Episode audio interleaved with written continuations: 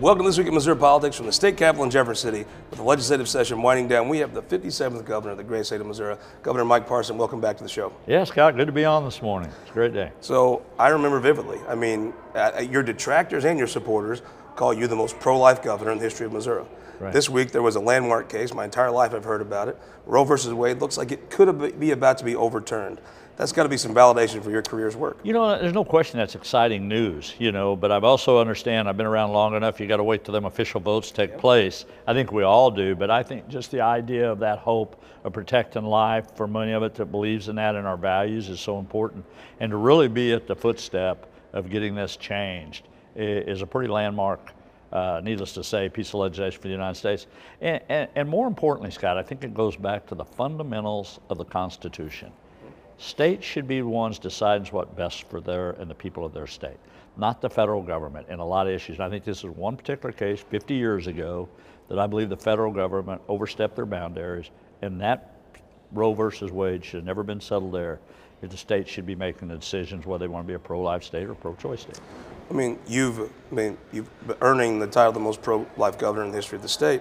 You've signed a lot of legislation. Right. Do you believe right now, if the court would decide that that goes away, does that mean that it's illegal to have an abortion in the state of Missouri? Yeah, I think we're headed down that path that we're going to make sure that doesn't happen in our state. Look, when, when I first came to the legislative branch, there was 8,000 abortions a year in the state of Missouri. 8,000. So, and you, you could, I've been up here 16 years or so. So when you think of that, 8,000, so many years, we started whittling down, whittling down, whittling down through what we've been through the legislative actions, through the budget process.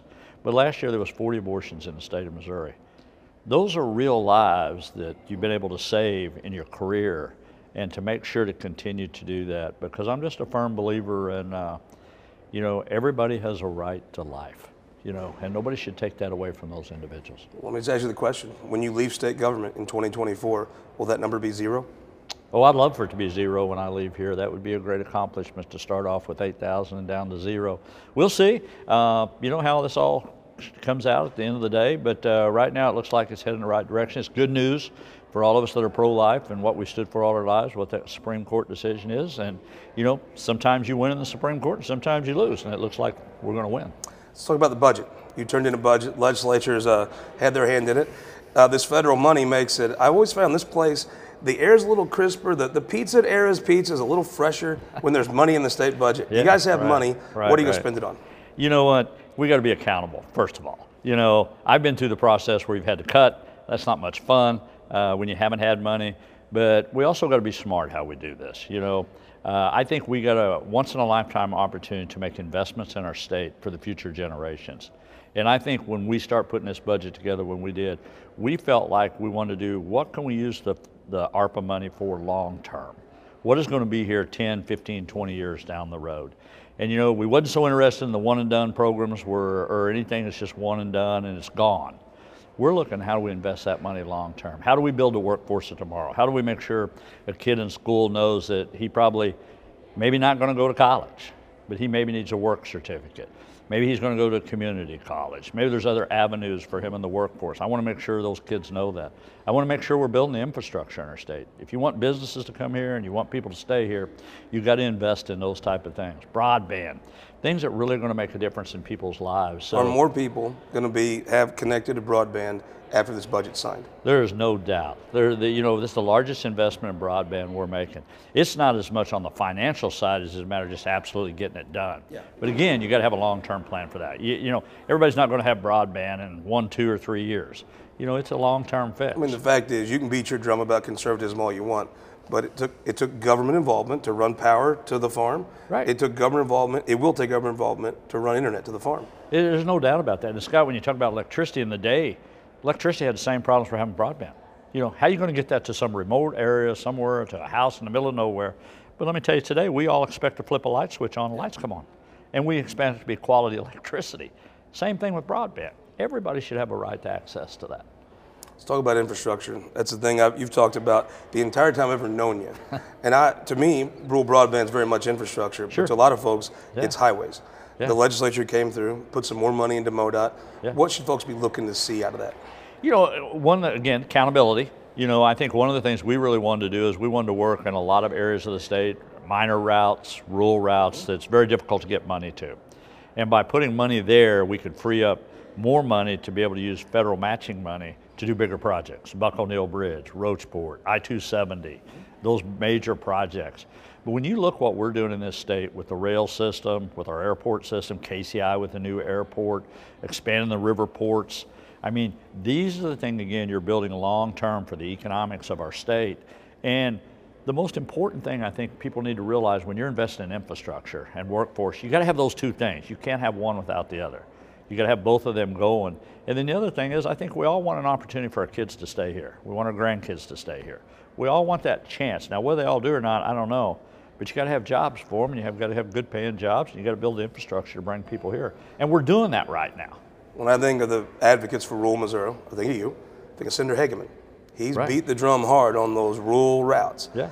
Um, I'm not sure how much he's in sync with MoDOT right now, but can you tell folks in North Missouri watching this that there will be attention paid to those? I don't, I don't think whether you're northeast, you're southeast, or southwest. You know, I think when we did the bridge, bridge program that we did early on, of those 250 bridges, I think we're close to 200 of them being completed. Most of them were out in the. That's in the kind of stuff that matters to folks, right? Yeah, you make a promise, yeah. keep it. Yeah, exactly. I mean, you know, just because you live in a rural area, remote area, doesn't mean you don't want good transportation. Yeah. You know, and doesn't mean it always needs to go to the bigger urban areas. They're going to get their fair share of it, and by taking care of some of those things now, it frees us up to do major projects. And I think when you look at workforce development, the things we've done, when you look at infrastructure things we've done, we've cut income taxes, which kind of got lost in the COVID. But We've literally cut people's income taxes twice since I've been governor. And the way the revenues are right now, we'll cut it a third time. Those are things that last forever. When you start taking people and you cut their income tax, that's a good day for the entire state, for everybody. So we want to keep working on issues that are long-term goals. I never believe there's a guy getting off work at Nixa today, looks at his check and says, I didn't send enough money to the government. I don't think anybody thinks that. When you keep more of that, that matters to folks. Oh yeah, and, and that's every time you look at that check, we want them to think at least my taxes are going down. You know, from from at least from our perspective of the state level, we want to be able to do that. That's what we want to look, and we just don't want it to be one time and says, okay, I had a little hit today. We want it long term. We want long term Always investment. snigger. I see the folks at the Post or the Star criticize you for making sure rural Missouri gets its share, whether Yeah. it's vaccines or whether it's roads. Yeah. I, I seem to don't know that those punches really land on you. Yeah, you, you know what? Listen, we've did uh, our best. I probably, as far as working with the urban areas, I don't think without any question, I've been to St. Louis more than most governors have ever been. I work for the African American community, the Municipal League, uh, with a lot of organizations there in Kansas City, both that I work with. Look, the one thing I will tell you, all Missouri needs to do well. Not just one segment of the state for Missouri to do well. But you know, you, you can only do so much in state government. You know, those are big urban areas. They, they've got a lot of resources to be able to use. We want to help, but we're not the ones that run that show. Quinton Lucas sat there behind that microphone and bragged on you for helping Kansas City during a campaign. I mean, that's about as good as you can get. well, you know, it, it is, you know, and, and I think I'm always one of them guys, Scott. I think you've known me for a long time. I always try to look at what do we agree on and let's get that off the table. There's always going to be things we're going to disagree on in, in certain areas of the state. And, and it could even be rural area too sometimes. I'm not always on the same page.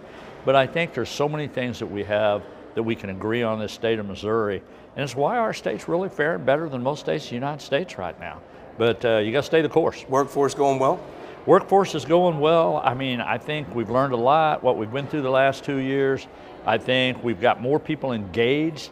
Uh, you know, I, I know the con- I know a lot of controversial around the schools and all that, but you know what?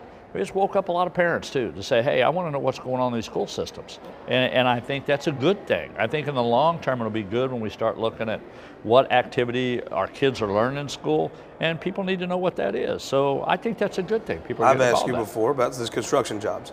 A flood of illegal immigrants. The President Trump talked about it. You've talked about it. There is some money that I think Senator Hegeman has in the budget to give you some tools to combat that. Is that something the state's going to do? Well, uh, for, first of all, you go talk about this illegal immigration, what's happening at the southern border. Number one, everybody should understand there is no good thing out of that. There is nothing good happening with those people coming across that border. And it is going to eventually get to Missouri. So I was criticized pretty heavily when, when I said something about I signed a document saying, hey, I, I didn't want that to happen, and says, hey, why am I worried about the border in Texas? Because those people are coming to Missouri. Well, go to the border of the Missouri River and. Criminals are coming to Missouri. Fentanyl's coming to Missouri, all over this country. And there's a reason there is a legal way to come to this country and an illegal way to come to this country. And I think what you're seeing right now is just total chaos and out of control. And we've got to do what we can from the state levels to fight that back. And Missouri's going to do its part?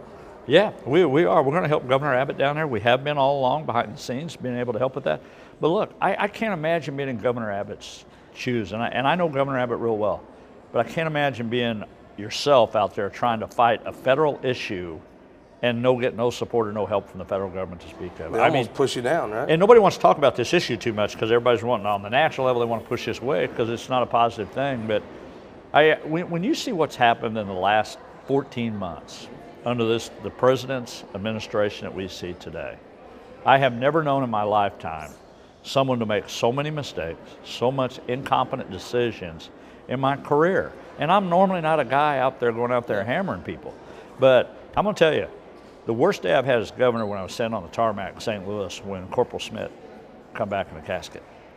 That was the worst day I've had as governor, and, and I've had a lot of things. But that young man should have never come home that way. And I think when you see again another failed policy administration uh, of what they did, and you as an Army veteran, I understand the ranking order of the chain of command. The commander in chief is president of the United States. But the president of the United States, when he does a military maneuver and he tells everybody what time we're going to do it, what day we're going to do it, and what the location is, it's never going to be a good result when you're fighting with the enemy. And it was just, it's unfortunate all that happened, but uh, you know, look, we got to fight our battles here in Missouri, and we got to make sure that doesn't expand. So, before we let you go, Senate race. Now that Senator Blunt's leaving, you probably know more than anybody in the state about running in the state. Uh, how do you size it up? You know what? I think it's really changed. I think it's changed a lot with a lot of things that have happened over the last several months. Uh, you know, and I'll, I will tell you this: you're a long way from before primary yet, yeah. so other things could happen still yet. Uh, but I think you got some good candidates out there.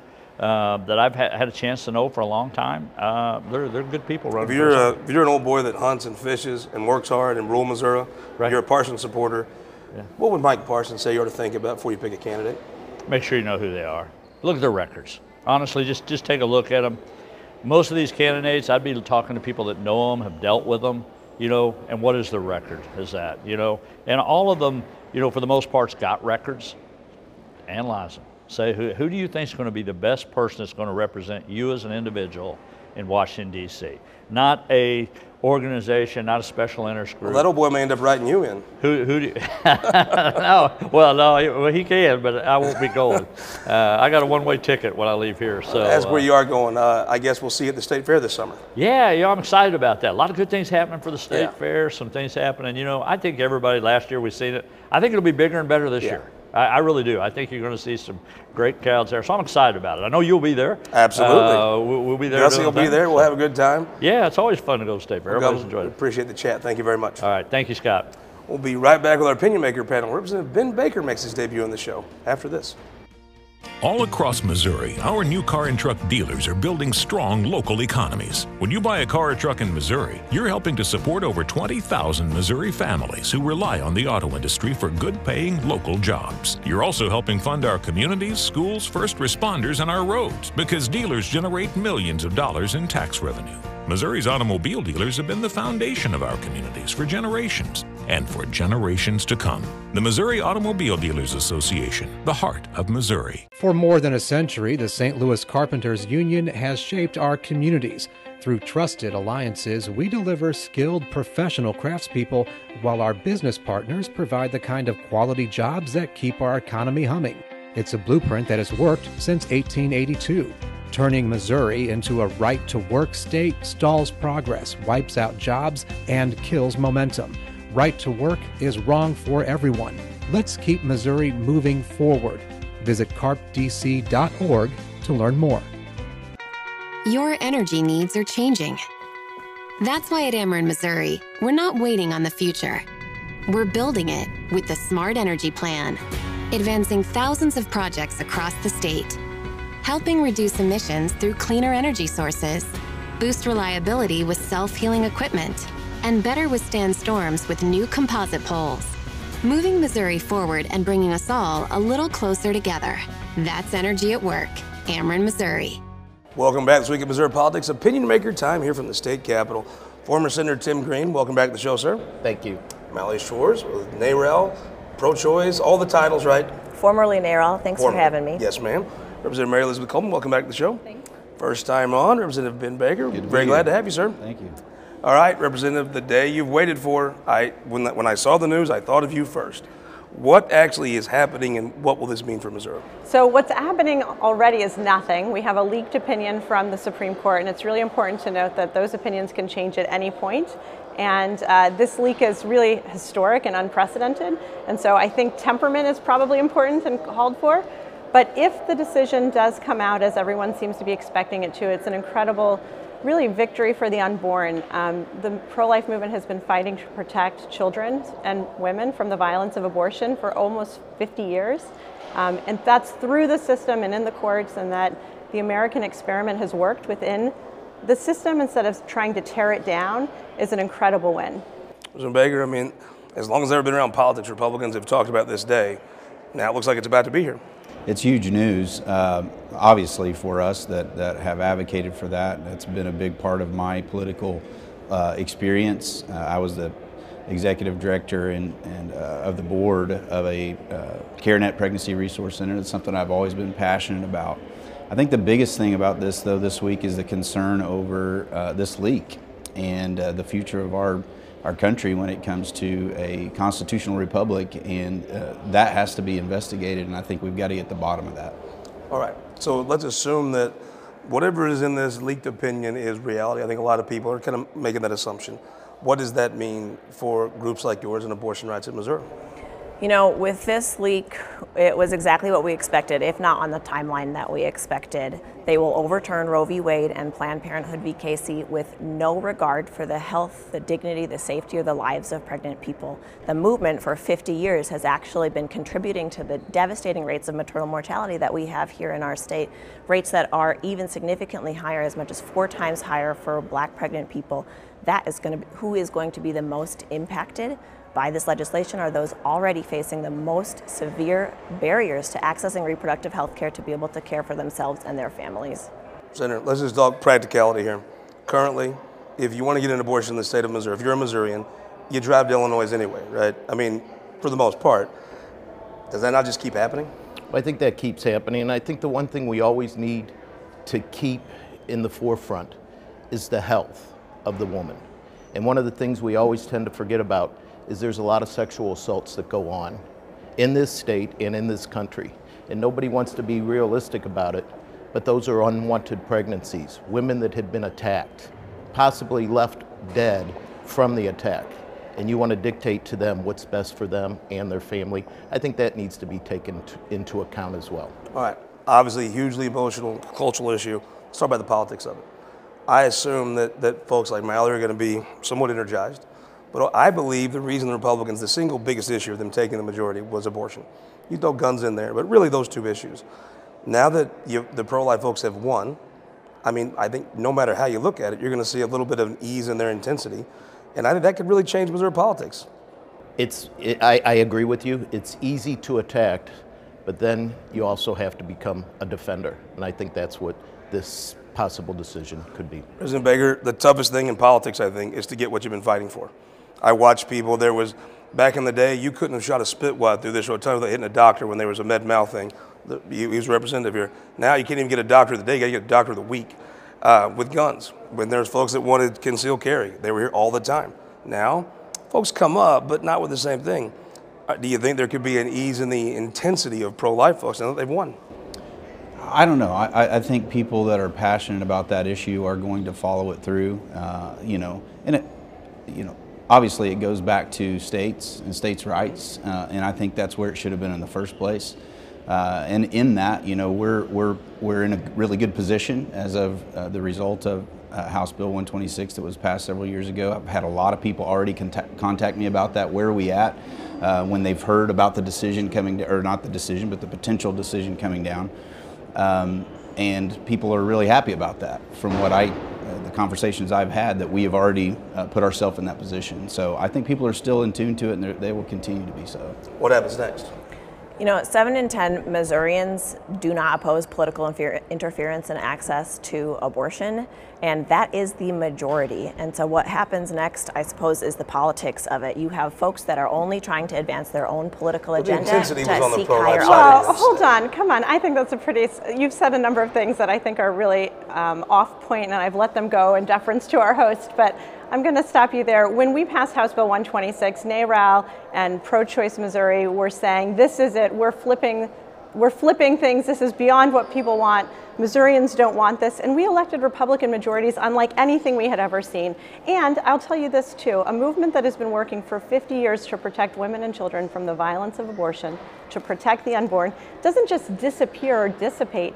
Because what we know is that every woman who finds herself in an unintended pregnancy is going to need support. And that's why the Republican majorities of this state have passed the Healthy Moms, Healthy Babies Act. you you're a lawyer. And that's why you're fighting Medicaid expansion so that you can deny people of low income who need access to reproductive health care no, actually, from getting support during pregnancy. There's a wonderful debate that I did on Scott's show that'll talk about why I'm wanting to make sure that we protect Medicaid for the most vulnerable. And you can watch that and see my points on but that. I point. want to ask you a question sure. as an attorney if this if this decision is what was what was leaked, yeah. is abortion illegal in the state of Missouri today when that when that happens? No, there's one of three things that will have to happen for that trigger ban to go into effect, and I think you'll see all three of them. The governor has to issue a proclamation that says Roe v. Wade has been overturned. I seem to think he's going to do that. The attorney general will have to issue one of these three things, and I think all things are going to happen. The attorney general will have to tell the reviser of statutes that Roe v. Wade has been overturned. I think he might beat the governor to his part. He already said he's going to do yeah. it, and the state legislature could also send concurrent resolutions saying that Roe v. Wade is overturned and that abortion is illegal in the Let state. Let me ask you the political question. Yeah. I mean, I do believe the intensity. While I think I, polling, I can believe the intensity in this state's always been the pro-life side. That intensity is going to going to ebb some. There's no way it couldn't, right? Well, so the state has always been pro life. Under our Democratic supermajorities, we enshrine that life begins at conception in our state mm-hmm. statutes. And I don't think it's changed whether party affiliation has changed. And a lot of people really misunderstand what Roe v. Wade does. And even Mallory did. She said it was legislation. What it is is actually a court opinion, and by kicking it back to the elected representatives, if they believe the majority agree with them, then elect representatives who agree with you, and you should have no problem winning in the state houses. Well, let's talk about electing representatives. They're trying to draw congressional map, been trying all year. Uh, no dice so far. The Senate has one that I think most folks thought was just comically bad. I mean, just silly. The House has made some attempts. Um, I think now they're they're starting to get towards silly because they're trying to placate senators. You've lived through a couple of these. What's going to happen? Well, what what has happened in the past is you've at times had Republican legislatures and Democratic governors. So you had the Republicans unite and draw a map. Governor Nixon vetoed it. There were enough Democrats that were content with the map and they overrode. This time you have a Republican House, a Republican Senate, and a Republican governor. Somebody has to be the new bad person. So you're trying to draw these maps, which I give Representative Shaul a lot of credit, with eight Congress people that want to make sure their districts are stay intact. Then you have a lot of elected senators and representatives that want to make sure the congressional districts stay the same. Well, look, you've got Senator Onder that wants a district that's advantageous toward him in well, St. Charles, and the Speaker that wants in Jeff. I mean, well, on the, on the one thing I will say about Senator Onder, and we have disagreed many times, but keeping St. Charles intact, the growingest county in the state, I don't think is a wrong. Thing. I don't look down on him, but I mean that's what he's doing. Yes, but you got 400,000 people there. There was one time out of the St. Louis metropolitan area, out of nine congressional districts, four came out of the urban hub. So we have to realize you have to draw the districts where the people are. You can't keep protecting this county and this county, this congressman, this congresswoman. You got to draw the lines where the people are. You're drawing the lines where the people who have the power and the ambition to run for Congress are, right? I mean, just brass tacks, right? That's a big part of it. I mean, you're splitting the courthouse in Webster County. That's just comically stupid. Right. Yeah, the Senate map I had a lot of problems with. I'm, I'm, I'm, on the redistricting committee in the House. Um, and you're right. There's a lot of factors in this process that I have uh, seen play out. Uh, you've got people that want what they want. You've got the congressionals. You've got all that. I think ultimately we have to go back, and I agree. uh, with Tim, and that is the fact that we have to go back to what is our, our, our responsibility in this, and that is we've got to look at the population, we've got to look at the constitutional, uh, you know, requirements that we have to meet, and we have to draw a map and try to keep out those other things, the politics of it, and keep that out. Unfortunately, those things are just connected and There's been some maps. None of those things are kept out, right? it just it, gerrymandering's real. Now maybe we don't do as bad as Illinois does it, but gerrymandering's real, right? I mean, what I've seen in this map is the Missouri Right to Life show their face and make their goal abundantly clear that their goal is not life.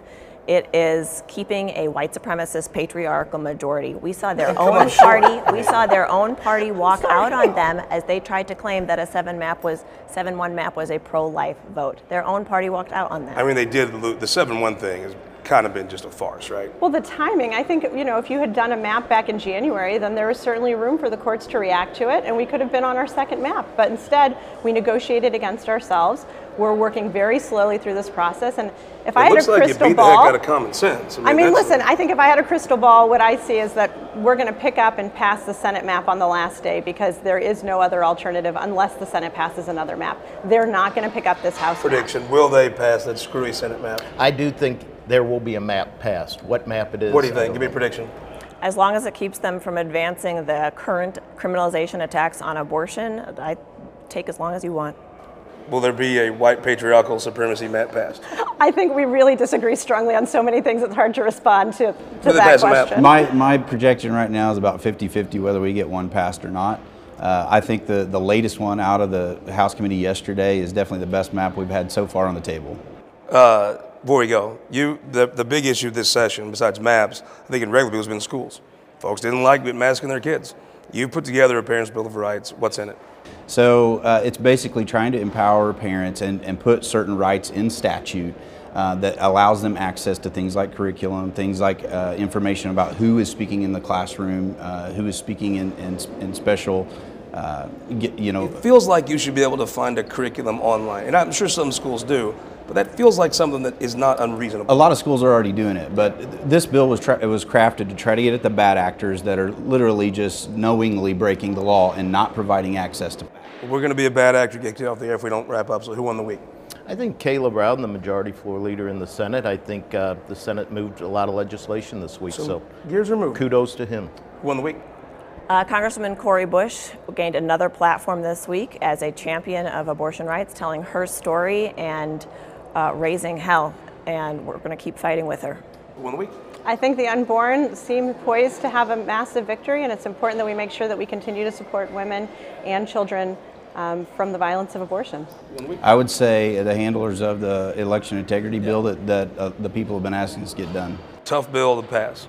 I always remember when people weep and gnash teeth. The first time they PQ'd this in the Senate, you know who was in the chair? Chris Koster. Was both ways. I'm going to say uh, Jason Bean, the uh, senator from the Bootheel. He has worked for a long time with Farm Bureau and different folks on protecting property rights from the government taking your land.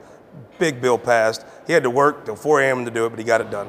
Senator Bean won the week. And we'll see you next week back here from the state capitol on This Week in Missouri Politics.